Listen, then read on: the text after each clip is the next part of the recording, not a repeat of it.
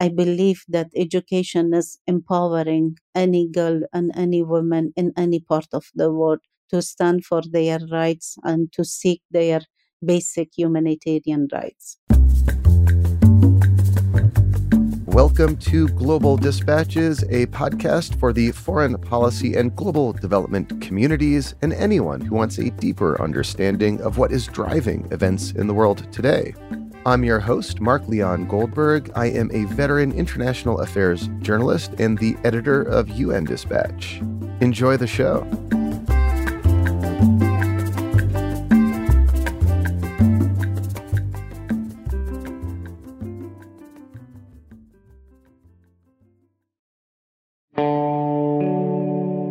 My guest today, Jamila Afghani, is the 2022 laureate of the Aurora Prize for Awakening Humanity.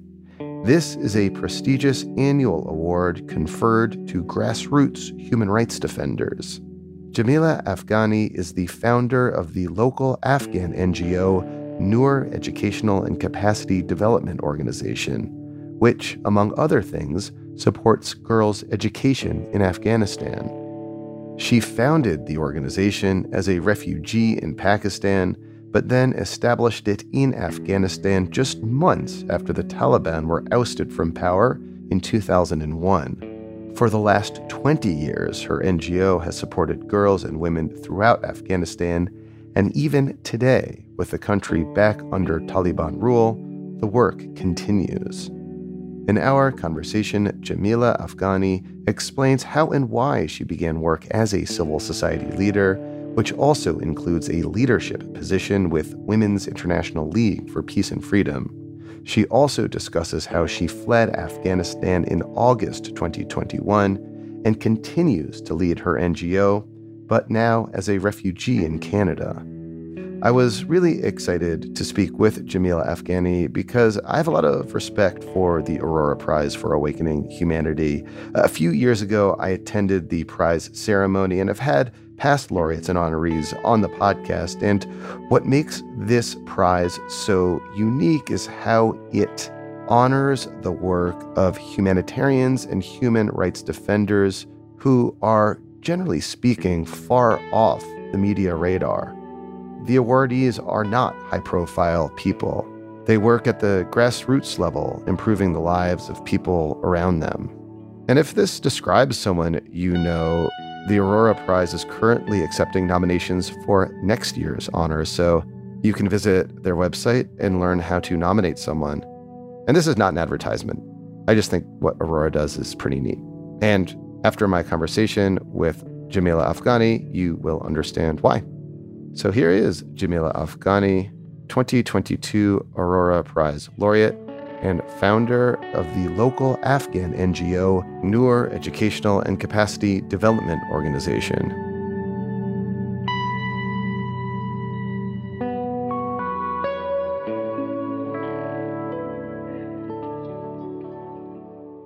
First of all, congratulations on winning the Aurora Prize. That's a very big deal. Thank you very much. It is an honor to be recognized as a Aurora Laureate for the year 2022 when my country, my people are suffering a lot with the current political changes in Afghanistan. It was also a big recognition for my people, for girls and women of Afghanistan, not only for me as a person or as an individual.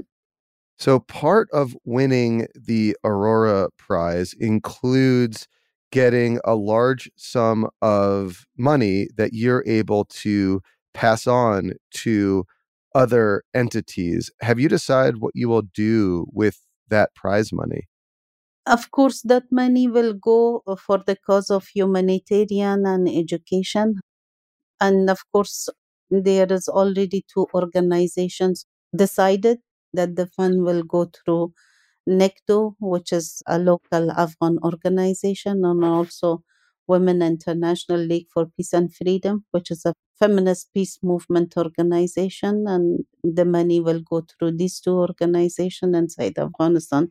But still, we are working how to best utilize this funding as a seed funding in order to build upon it or to make it more extended to larger beneficiaries inside Afghanistan. So, you have been working at the intersection of women's rights, women's education, and peace building for a, a very long time. I'd love to learn the origin story back in 2000 of how you started the Noor Educational and Capacity Development Organization, NECDO. When I was a student of international relation in Peshawar University, that time was the time that Taliban first governing period, and at the same time there was high drought in Afghanistan, and lots of people were migrating to Pakistan because of the Taliban regime and their anti-women policies. Lots of women were coming for education to Pakistan. That time when I was a student with a group of friends, uh, we came together and we formed Noor Education Center we wanted to spread the light of education as Noor means light in Arabic and also in Dari in our language. And we started this initiative when I was a refugee living in Pakistan. Since then, I have remained actively engaged on women's rights issues, especially in education and why education was most important element in my work because i feel it's um, essence of my life. I belong in a rich but a very conservative family. My father never allowed his daughters to go to school and also my brother were studying until secondary school not more because he had money and they considered that is enough for a person to have money and education was not important. So, can I ask if education wasn't important, how did you end up at a university in Peshawar? I have physical disability. When I was young, I was not able to play with children outside. Most of the time, I was sick. Most of the time, like I was feeling lonely. So, one of my doctor advised my father to enroll me in school And when I got into a school, my world was changed, and I was always busy with my color pencils, with my books, and I got very much interested in my studies. And when I was getting higher score in my class comparatively to the other student, I attract a lot of attention from my teachers, my principals. Then my father, when I was a bit grown up at the grade fifth or sixth, like my father was saying that you should not continue your education because now you're growing up. But I was requesting my father just one year more, just one year more. And this way I completed the school in Kabul. Then I was shifted, migrated to Pakistan because of the Russian invasion in Afghanistan. We migrated to Pakistan and then I continue my education in Pakistan.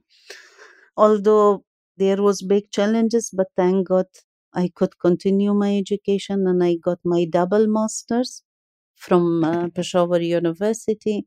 And then I realized that my disability was changed to a power for me. And that's why I always try to work for education. I believe that education is empowering any girl and any woman in any part of the world to stand for their rights and to seek their basic humanitarian rights. So, how soon after the fall of the Taliban in 2001 did you return to Afghanistan and uh, establish the Noor Educational and Capacity Development Organization on the ground in Afghanistan, your home country? It was, I think, a month of June 2001 when I went back physically to uh, Kabul and we started our program there. Still, we are working. So, I was a few other women. We were the first group that we went back to Afghanistan and start our work there. And what sort of work were you doing back then, right after the Taliban regime had fallen just a, a few months earlier? That time also education was a huge, huge problem. Uh, Taliban were not allowing girls to go to school and almost girls lost four years of their education under the Taliban first regime. So the very first activity we started in Kabul, it was about literacy program and catch-up program. Literacy, of course, that was literacy, and for catch-up program, we had some quick sort of home schools. Like in every village, we were establishing home schools where we could have a teacher or two teachers, and they were teaching the uh, nearby girls to cover the gap of their studies that they faced. So, like we were preparing the girls to go for the examination and have enough tutor tuition before going for the examination. So, just in two, three years, those girls who were like having the gap of four years, we were covering through catch up program. So, in the very initial round, in four years, we promoted 50,000 girls from the secondary education to university and to higher uh, classes, to bachelor classes. And how did that work just evolve over the years? You know, we had 20 years between Taliban rule in which girls' education was permitted. How did your organization fit in to broader plans to educate girls throughout Afghanistan? During the first regime of Taliban, like when Taliban were closing the schools, there was no voice, nobody was raising their voice. But after 20 years of Taliban takeover, you can see that how much resistance is going on inside the country and outside the country. It is what we have invested in the last 20 years that we have struggled for educating our young generation, our girls and women. So now they are standing and they are struggling to attract attention of the world like me in many other platforms in many other events. My sisters are raising their voice for the support of education and human rights in afghanistan.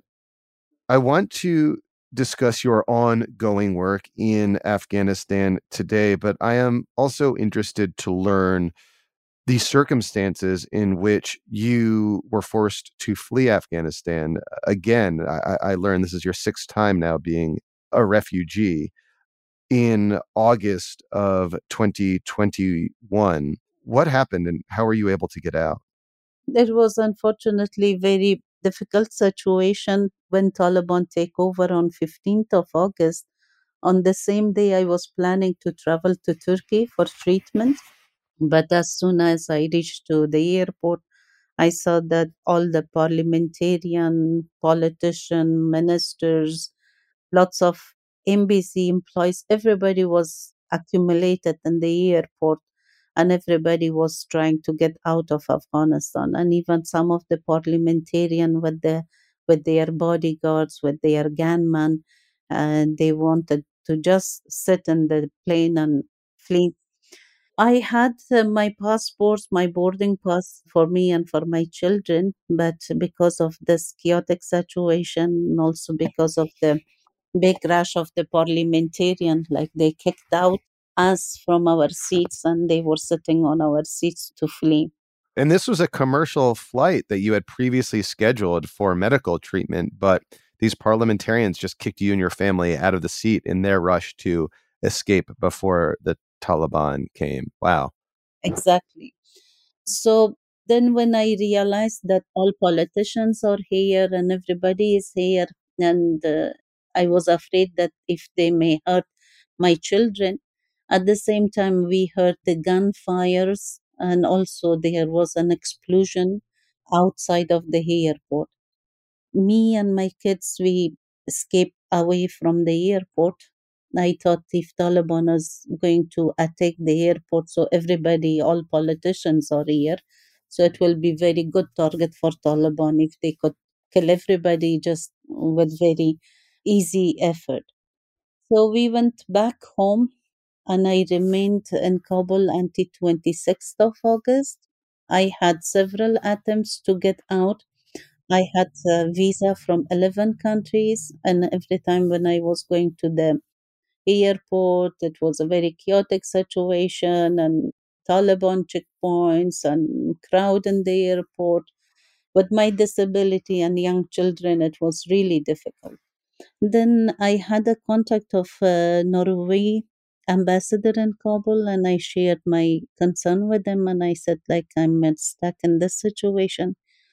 He was kind enough, and he helped us and support us for the evacuation. So I ended up in Norway. I was for one year in Norway, but unfortunately, Norway also put us in North Norway, which was very cold and very dark place. And because of my disability, I was also not able to move a lot or to be active a lot. So finally, I decided to be shifted in Canada. For the past two months, I'm in Canada right now. So, the Noor Educational and Capacity Development Organization, your work still is ongoing in Afghanistan. What is the nature of the work today, given that the Taliban have banned girls from accessing education above a certain grade? We are doing some capacity building for women and girls, and we have financial and food support from WFP for the vulnerable family and community in different districts and in different provinces. And thousands of people are benefiting from this project. Beside NECDO, I'm working with uh, WILPF Afghanistan, and through WILPF Afghanistan, we are providing psychosocial support for the victims of domestic violence, for those women who have lost their jobs, their identity, their social and political involvement after the fall of Kabul, and they are suffering a huge amount of stress and anxiety. And this is the Women International League for Peace and Freedom. Yeah, this is the part of Afghanistan section that we are working. We are also a women support membership organization. We have our members across the country, around 10,000 members we have, and we are engaged in different activities such as community mobilization, um, financial support for women led businesses, for women led NGOs. We are providing that coordination and support. So it's my understanding, and please correct me if I'm wrong, that while the Taliban have banned girls' education above a certain grade level, there are still private organizations like yours and a few others that are nonetheless still serving the educational needs of Afghan women. Is that correct? Of course, yes, this is one of the main activity that we are doing. We are having hundreds of homeschools currently going on around the country. We have 2,000 female teachers as a part of our membership groups, and all of them are working in their homes, in their neighborhood. They have established the homeschool type of activity, and we are providing like tuition type of activity. It's not full school, like those subjects which are difficult, like mathematics and science subjects and other subjects, like we are working with the girls to not remain behind. And we are hopeful as soon as the schools are reopened, so they will be able to fit in to the higher classes to be ready to continue their studies and to not suffer much loss. So, this is what we are doing, and it's going all around the country. Do you have any expectations, however, that the Taliban will indeed reverse this decision and allow girls to go to school formally? To be honest, Taliban are like, I cannot trust them. When I met Amir Khan Muttaqi and his delegation in Oslo, This is a Taliban leader. the Taliban leader he is acting foreign minister, and there was a meeting in Norway, and I was attending on behalf of Afghan women in that meeting. So they were very clear cut, and they were very much sure that the schools would be open on March. But now, from that time up to now, We have conducted several press conferences, so many meetings, so many meetings outside Afghanistan, but still there is no change in the behavior of Taliban. So I'm not very much hopeful that Taliban will keep their promise. But uh, from the other side, I'm hopeful that we Afghan girls and women, we are not the women of 20 years back to keep silent, or we are not the women who do not understand about our rights, about the political and international commitment that Taliban has done to international community. So, in support of our international colleagues and allies, we are trying to pressurize Taliban, and I hope at least for next year the schools will be open, hopefully. Do you have any plans or any intentions to return to Afghanistan to continue your work from uh, Afghanistan? I know you're continuing your work from Canada, but are you planning to return to Afghanistan at all? I swear by God, if tomorrow is the chance that I should return back, I will return back. Well, can I ask what sort of assurances do you need? What needs to happen in order to enable you to return? If there is assurance that we will not be targeted or we will not be killed, or we will not be abandoned from our work. We need that assurance. So, although sometimes I feel that I should go back without all those assurance, but I feel that at least I'm alive.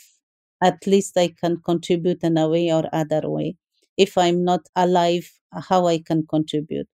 So, if we have that assurance that um, amnesty that Taliban announced but practically it did not took place. If that amnesty is given to us, I will return immediately back to my country. The amnesty would be because you were a former government official, correct? Well, my role in government was not that much, which may disturb Taliban, but my role as a civil society and a women activist that always I was vocal on the injustice by this authority or by former authority. I was always a vocal voice. So that is my role as a peace builder, as a women's rights activist, is a challenge that right now I'm speaking against them, against any injustice I'm speaking. So this is the major concern that might be a huge barrier for my returning back to Afghanistan. Jamila, thank you so much for your time and congratulations again on this very well deserved recognition as a Aurora laureate. Thank you very much.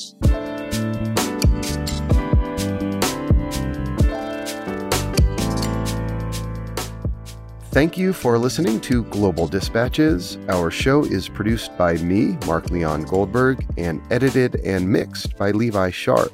If you have any questions or comments, please email us using the contact button on globaldispatchespodcast.com or hit me up on Twitter at Mark L. Goldberg. Please rate and subscribe to our show on Apple Podcasts.